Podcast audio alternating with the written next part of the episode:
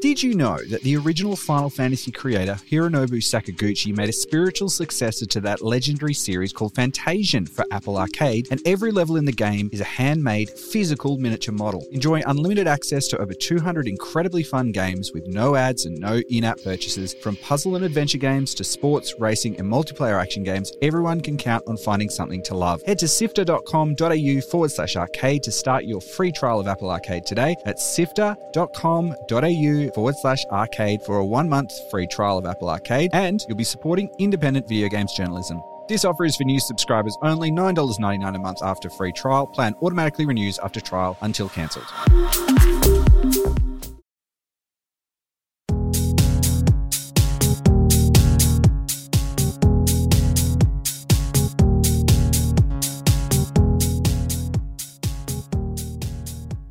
Pixel Sift is proudly supported by Murdoch University School of Arts. Now, if you're interested in a degree in creativity, then Murdoch might be the place for you to go. They have radio, they've got journalism, they've got game design, they've got arts, they've got anything you want to learn or you want to think about, you can come here and find out how to do it. Maybe you want to make a podcast, maybe you want to make a video game, maybe you want to do a podcast video game hybrid thing.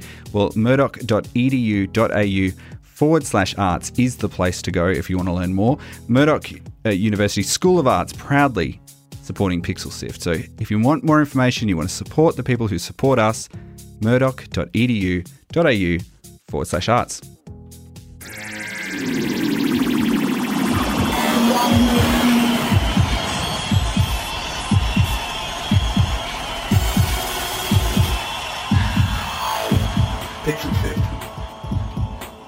Hello and welcome to another episode of Pixel Sift. My name is Gianni, and joining me on the show today is Fiona, who has been doing a sterling job hosting the show, but she's in the co-host chair today. Hello, Fiona. Hello, welcome back. It's been a while since you've been on that side of the desk. I know it has been a while, but I'm here, uh, and we're getting excited for episode 121 of Pixel Sift. So, if you've never tuned into Pixel Sift before, Pixel Sift is a podcast that uh, looks at indie games and the issues that surround it, and people who play games, who make them, all of that sort of stuff. Each week, we dig into that to find out a little bit more, and each and every week, we talk to a developer about the game that they are making. Our week, our guest this week is Greg Dziemidowicz from MarineVerse. They've made a game called VR Regatta. Greg, thank you for coming on the show and joining us this week.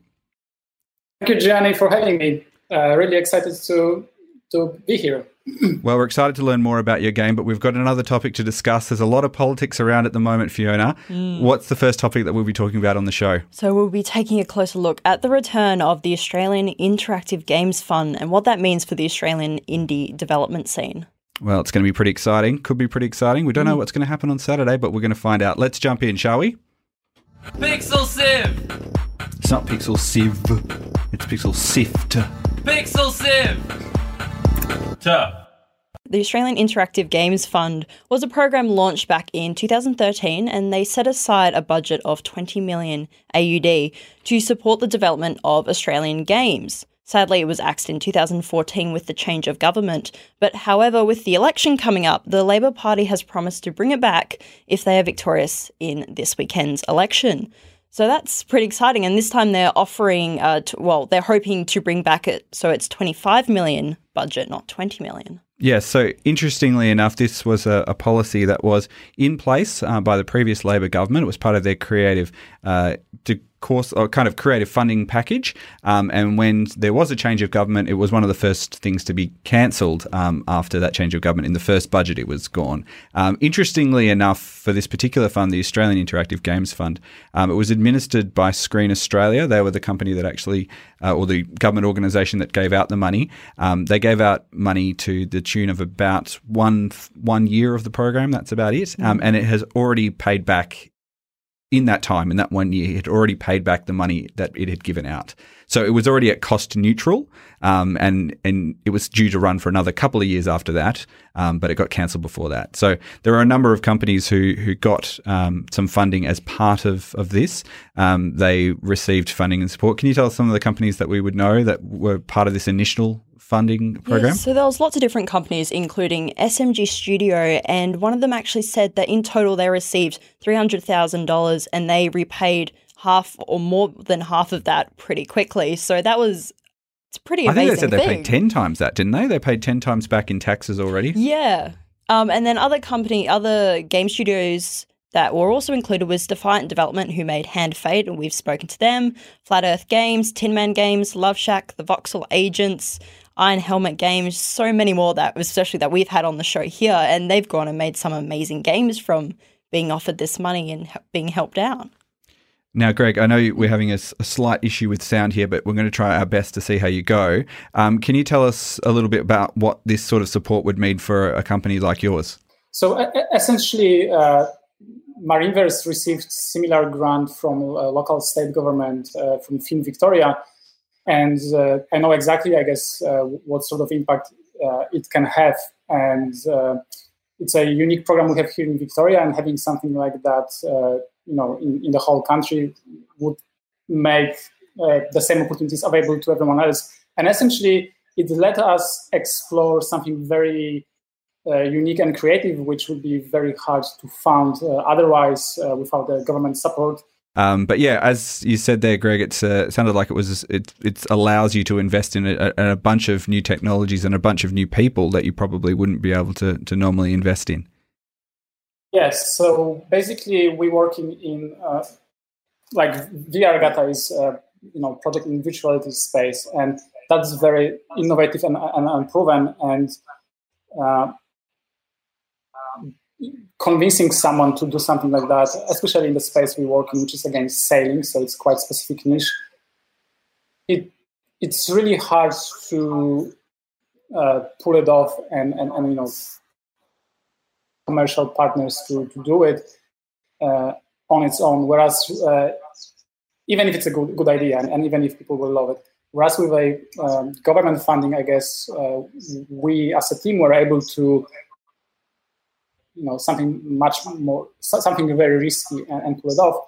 And we're able to not only like work on it ourselves but also bring in um, from from others uh, right? So we worked for example with uh, amazing sound designer uh, we worked with uh, amazing ma- marketing company uh, lumi consulting that i think you had someone uh, on the show two episodes ago and all that support that uh, we were able to bring into uh, VR Regatta was only possible because we got uh, that trust and initial resources from uh, from government. So it was really game changer for us, really being able to get access to that sort of funding uh, without any string, strings attached. Um, Fiona, can you give us a bit of an idea of what this plan is going to look like? And, and also, the Greens are, are, bringing in a policy as well that they want to make a support for this program as well. Yeah, so the Greens are very supportive of wanting this in, but they, back in 2016, they actually proposed a similar sort of uh, funding, but instead it was $100 million. Unfortunately, that didn't get through, but they're backing this up. But we already know from just that one year of running that they it helped kickstart so many companies like Defiant. Uh, Defiant Development. I blanked there for a second. It mm. helped kick, kickstart their company. League of Geeks as well as yeah. another one. Um, SMG Studios, you said there. I think it's really interesting to see because in in many years, and to contrast this as well, the the other. Uh, you know, particularly there would be three major parties in this election who would be mm. playing a playing a role. Um, the Labor Party, who's announced this $25 uh, for the Australian Interactive Games Fund, this for, forms part of their broader creative strategy. Um, so, this is one aspect of that. Um, but the Greens have got this policy. So, we, we think that if uh, Green senators get elected into Parliament, they would probably support Labor's policy yeah. for that to go through. Um, but the, uh, the coalition uh, at the moment do not have a uh, policy for this, and they, in fact, uh, have have not had a policy for this for a long time, and it's been something that uh, has caused a bit of uh, issue for people. Now, we did ask people as well um, what they thought about this and whether they um, thought this was a good idea and whether or not it would change their vote. Um, so, Roy on Facebook says, "Look, I'm a rank and file member of the Greens, so it's obvious where my vote will go. Even so." I wouldn't change my vote for games as issues like climate, poverty, social justice are more important. Uh, lots of my fellow greenies are gamers and have a much more positive attitude towards the arts and tech funding, though, which is nice. Um, and Stephanie on Facebook says, Yes, it does change my vote. Well, rather, it actually told me which parties to vote for, as I had no clue before. But the most important thing for me right now is to be able to go home. Um, as a game artist, it's hard for me to do that right now when other countries are offering more support. I went overseas straight after my studies, and I wish to have a chance to one day work in an Australian office. Um, Jono on uh, Facebook also says uh, games development funding is awesome, but it's a long way down the list of priorities compared to, say, health and taxes and things like that. That said, if I was on the fence, maybe that could sway me. There's, Um, there's one here from Ben on Discord, and it says, to, to me, it seems like a diversionary tactic from Parliament. Find something that young people are interested in and passionate about, and then draw the attention to that away from their non commitment to make any meaningful change on actual big issues like climate change. So that's different sort of angle looking at it. And that's interesting because we did hear that quite a lot um, about uh, from people saying that, um, saying that actually other issues were more important, but it's sort of something that aligns with what they're already thinking about anyway. So it's a sort of a bonus. Um, We had people like Dawnfire uh, on Discord and uh, Captain Perth, for example, um, Val. Uh, Valkyrie 86 as well and Corticus basically saying that yeah it's a good policy um, it'd be nice to see Australia more involved with games and actively encouraging innovation um, but uh, some of the issues like climate change are, are the ones that are really important for their vote now Greg can you tell me if uh, what other developers in and your colleagues and, and peers have been telling you about what they think about these policies? Well, much discussion around the policy itself, other than I guess we all excited for,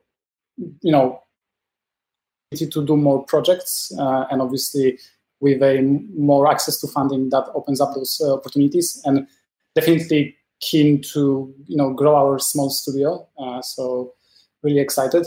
One thing I was uh, reflecting on, I guess, uh, just because of my other background, I'm actually involved with a, another startup that's working on electric cars.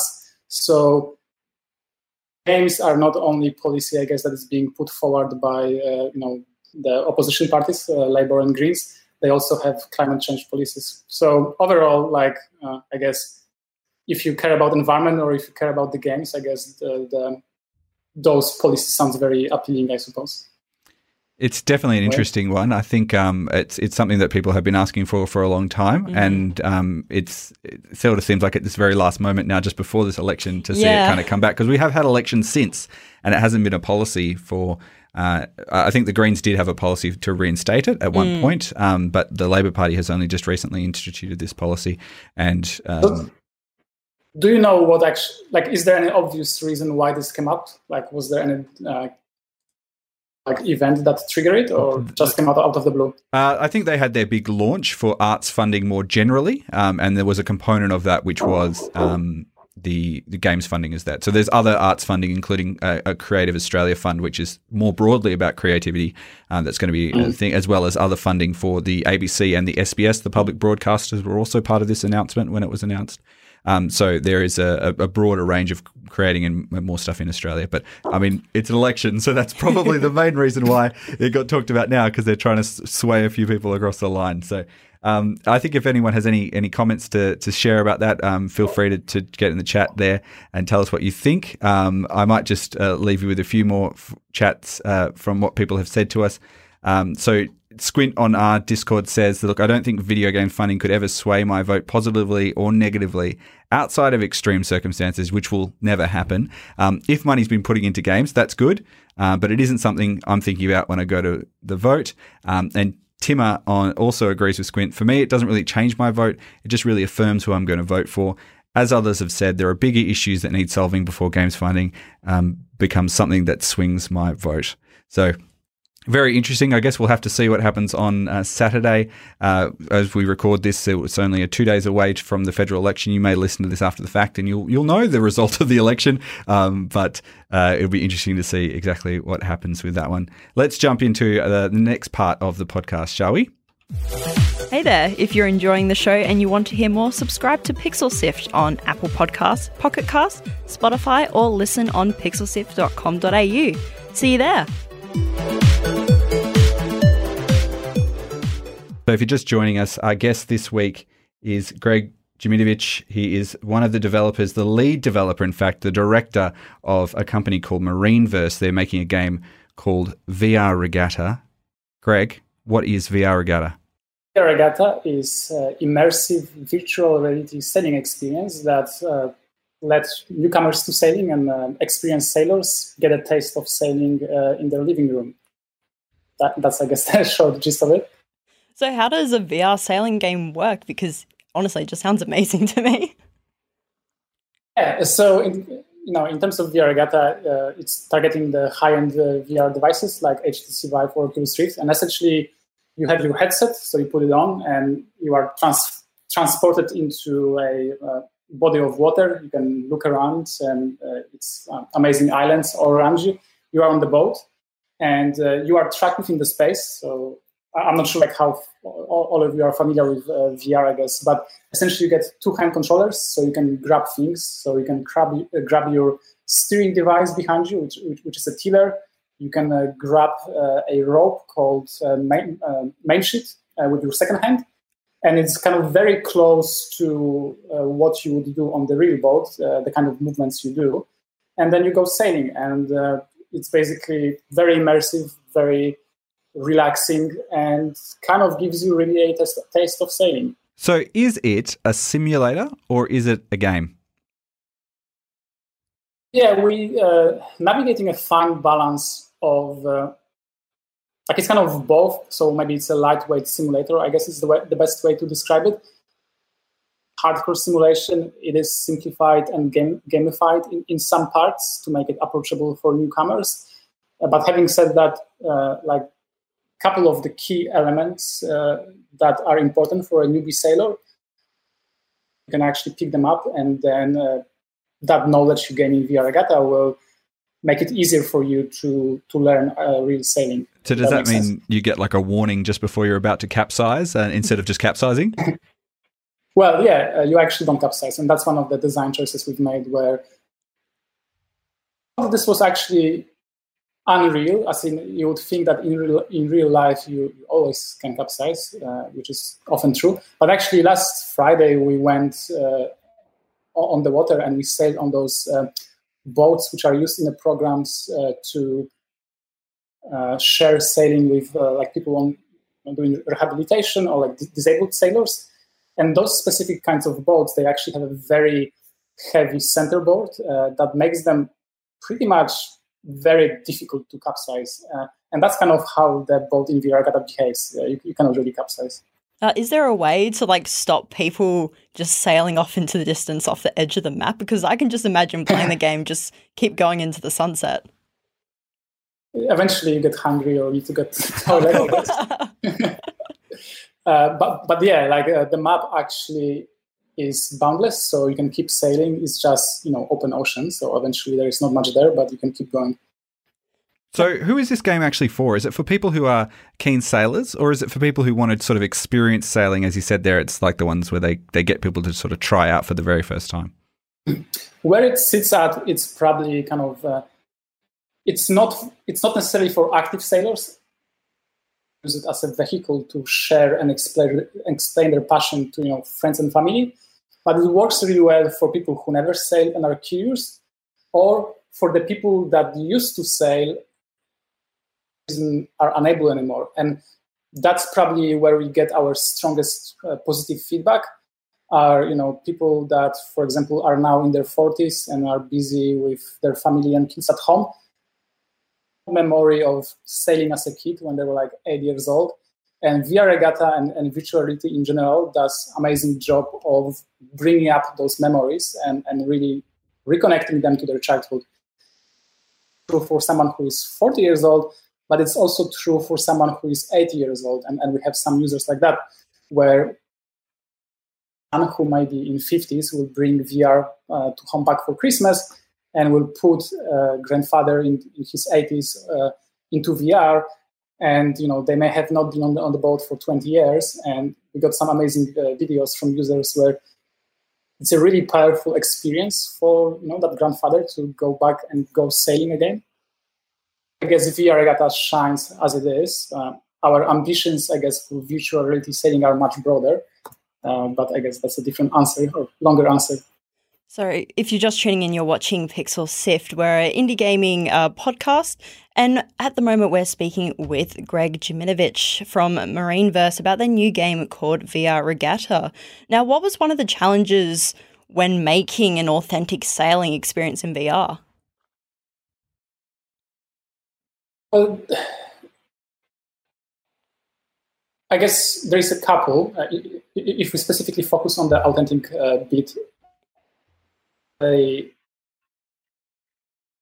it's not so issue. It's not so much an issue for people who never sailed, but for people that uh, did sail, the lack of haptic feedback in uh, VR experience is something that I guess on and, and it's challenging. Because um, you wouldn't be feeling the wind pulling against you or anything like that, would you?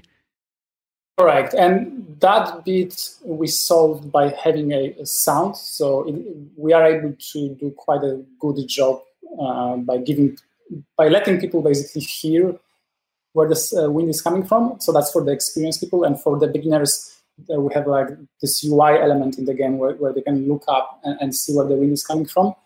Uh, so that's fine, but but with the tiller which is behind you,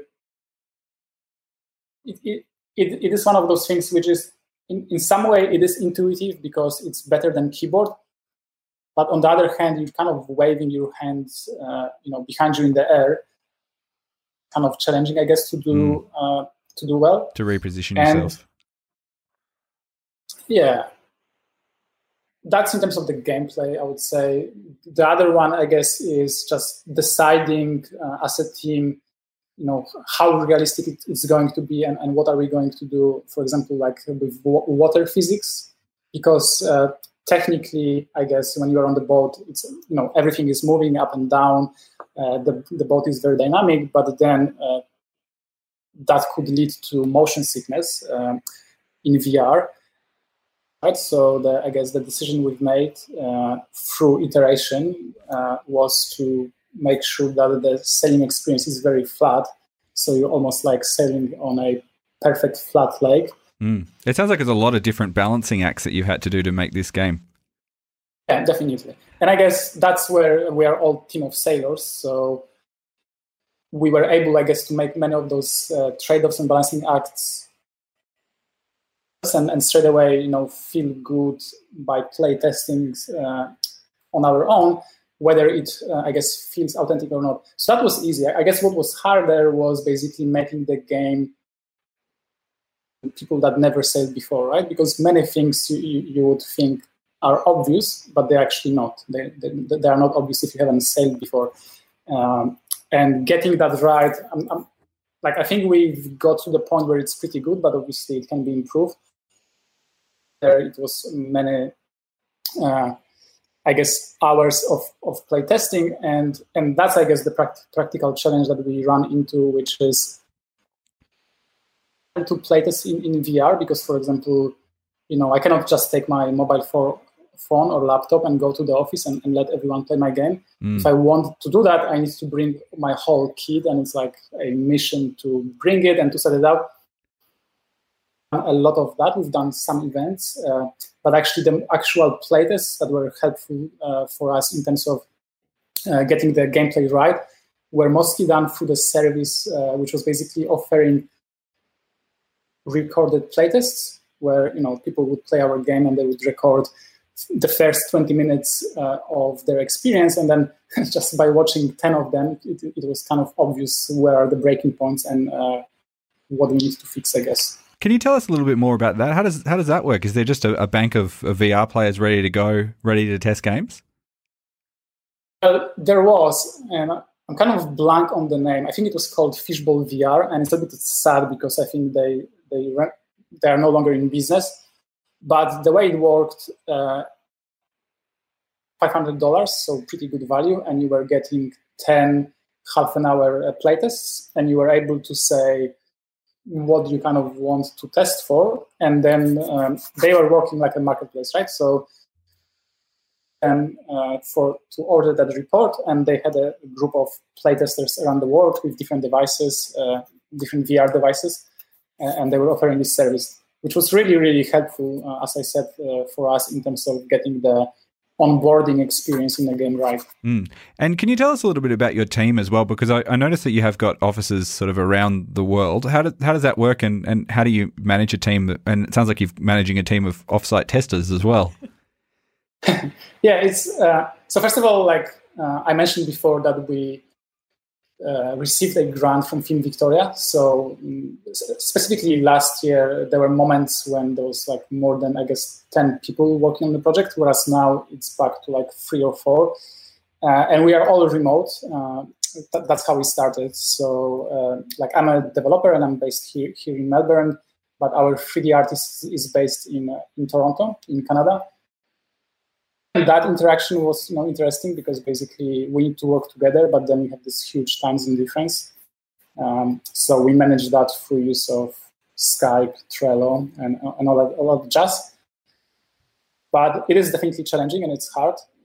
And then all the rest of the team, I guess, uh, even if they were local in, in, Melbourne, we probably collaborated still mostly through through Skype and, and online tools.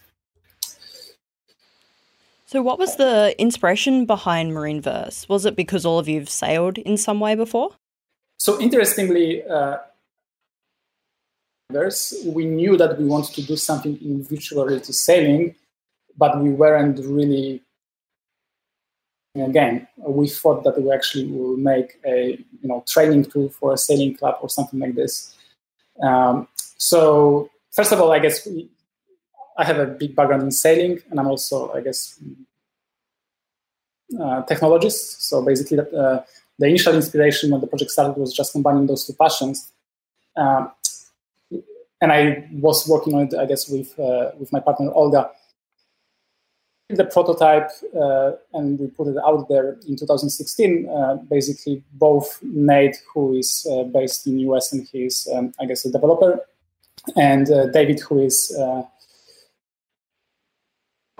they just found out about it and, and we joined forces because they also were interested in VR and they were also they have an ex- extensive background in sailing. So what brings us together is that passion for uh, sailing and, and, technology. So normally when people put their like keen interests on their resume, you were looking for people who put sailing down as a keen interest when they were applying for a job, or, or did you go to yacht clubs and, and go, hey, do you know how to uh, program for uh, you know for VR? Well, we were we were very lucky in the early days uh, because you know uh, they just got in touch. We, we, didn't even put a job up. But these days, I mean, rare to find someone that has those both skills, right? You've so, got them all. but yeah, almost. Uh, there's still one, one, one, one or two. Yeah. But uh, but yeah, so it's mostly, I guess, someone that has a technical skill, you know, whether it's a 3D skill or like a marketing skill or, or, or, or what have you, and then interest in sailing, right? Mm. Uh, we don't expect uh, everyone to be an, uh, an expert in sailing, but definitely being interested and, and open to learning about it is needed, I guess. And I guess one final thing that when I heard about the game, um, as someone who used to have a family who used to sail quite a bit, um, I know that it's a sailing is quite a hobby that is expensive. You know, people uh, have no qualms about spending forty thousand dollars plus on a sail, um, or you know, mm. you know, two thousand dollars on a winder and a whole bunch of bits and pieces. Those sort of mm, amounts of money VR is often thought of if the cost is a, is a barrier. Um, and was that part of the, the, thinking when you were making the game? You're like, all right, we'll sell it to people who, who don't think about dropping forty thousand on a sail. They'll they'll buy a Vive and a and a brand new computer so that they can jump in and play. Well, quite the contrary. Funny enough, because as I mentioned, uh, we started with the assumption that we'll do something for sailing clubs uh, and VR, not necessarily the game. But we, we found that uh, at least the clubs we spoke to um, in Melbourne area, they weren't really, you know, ready to jump on board with some random tool idea that, that we were pitching to them.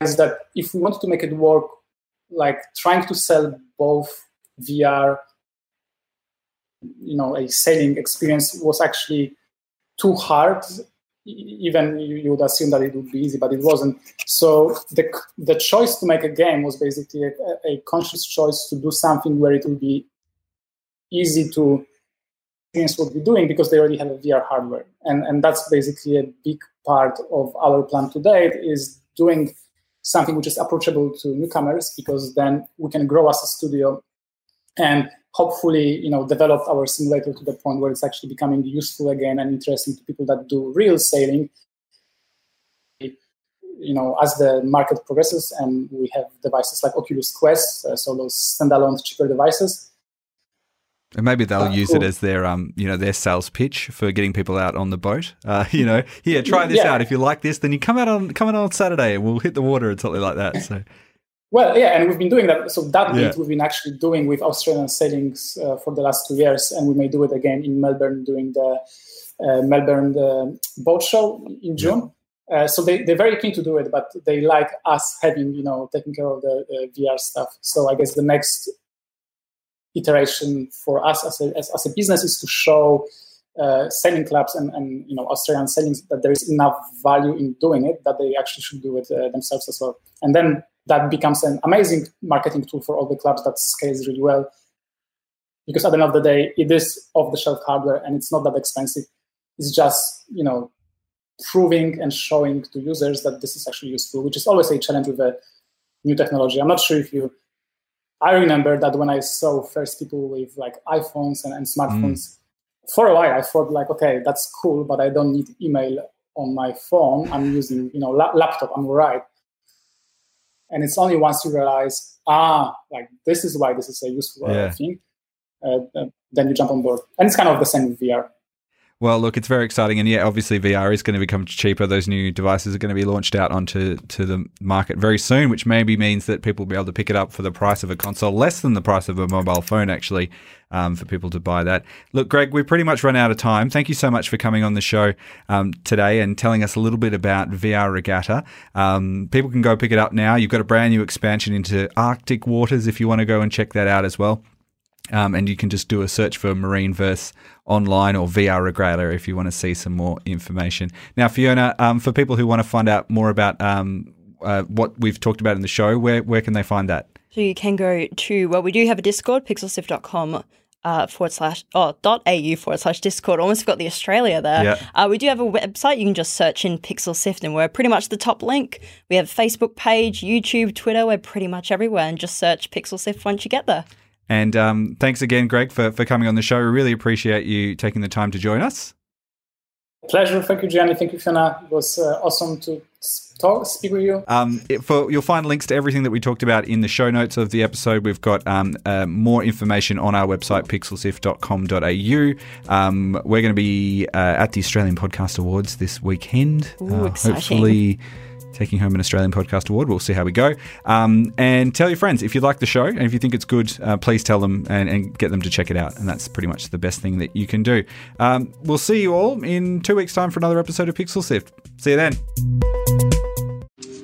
If you're in the market for a super addictive puzzle game, you have to check out Mini Motorways on Apple Arcade. It's a city planning strategy puzzler with an incredibly satisfying gameplay loop. Enjoy unlimited access to over 200 incredibly fun games with no ads and no in app purchases.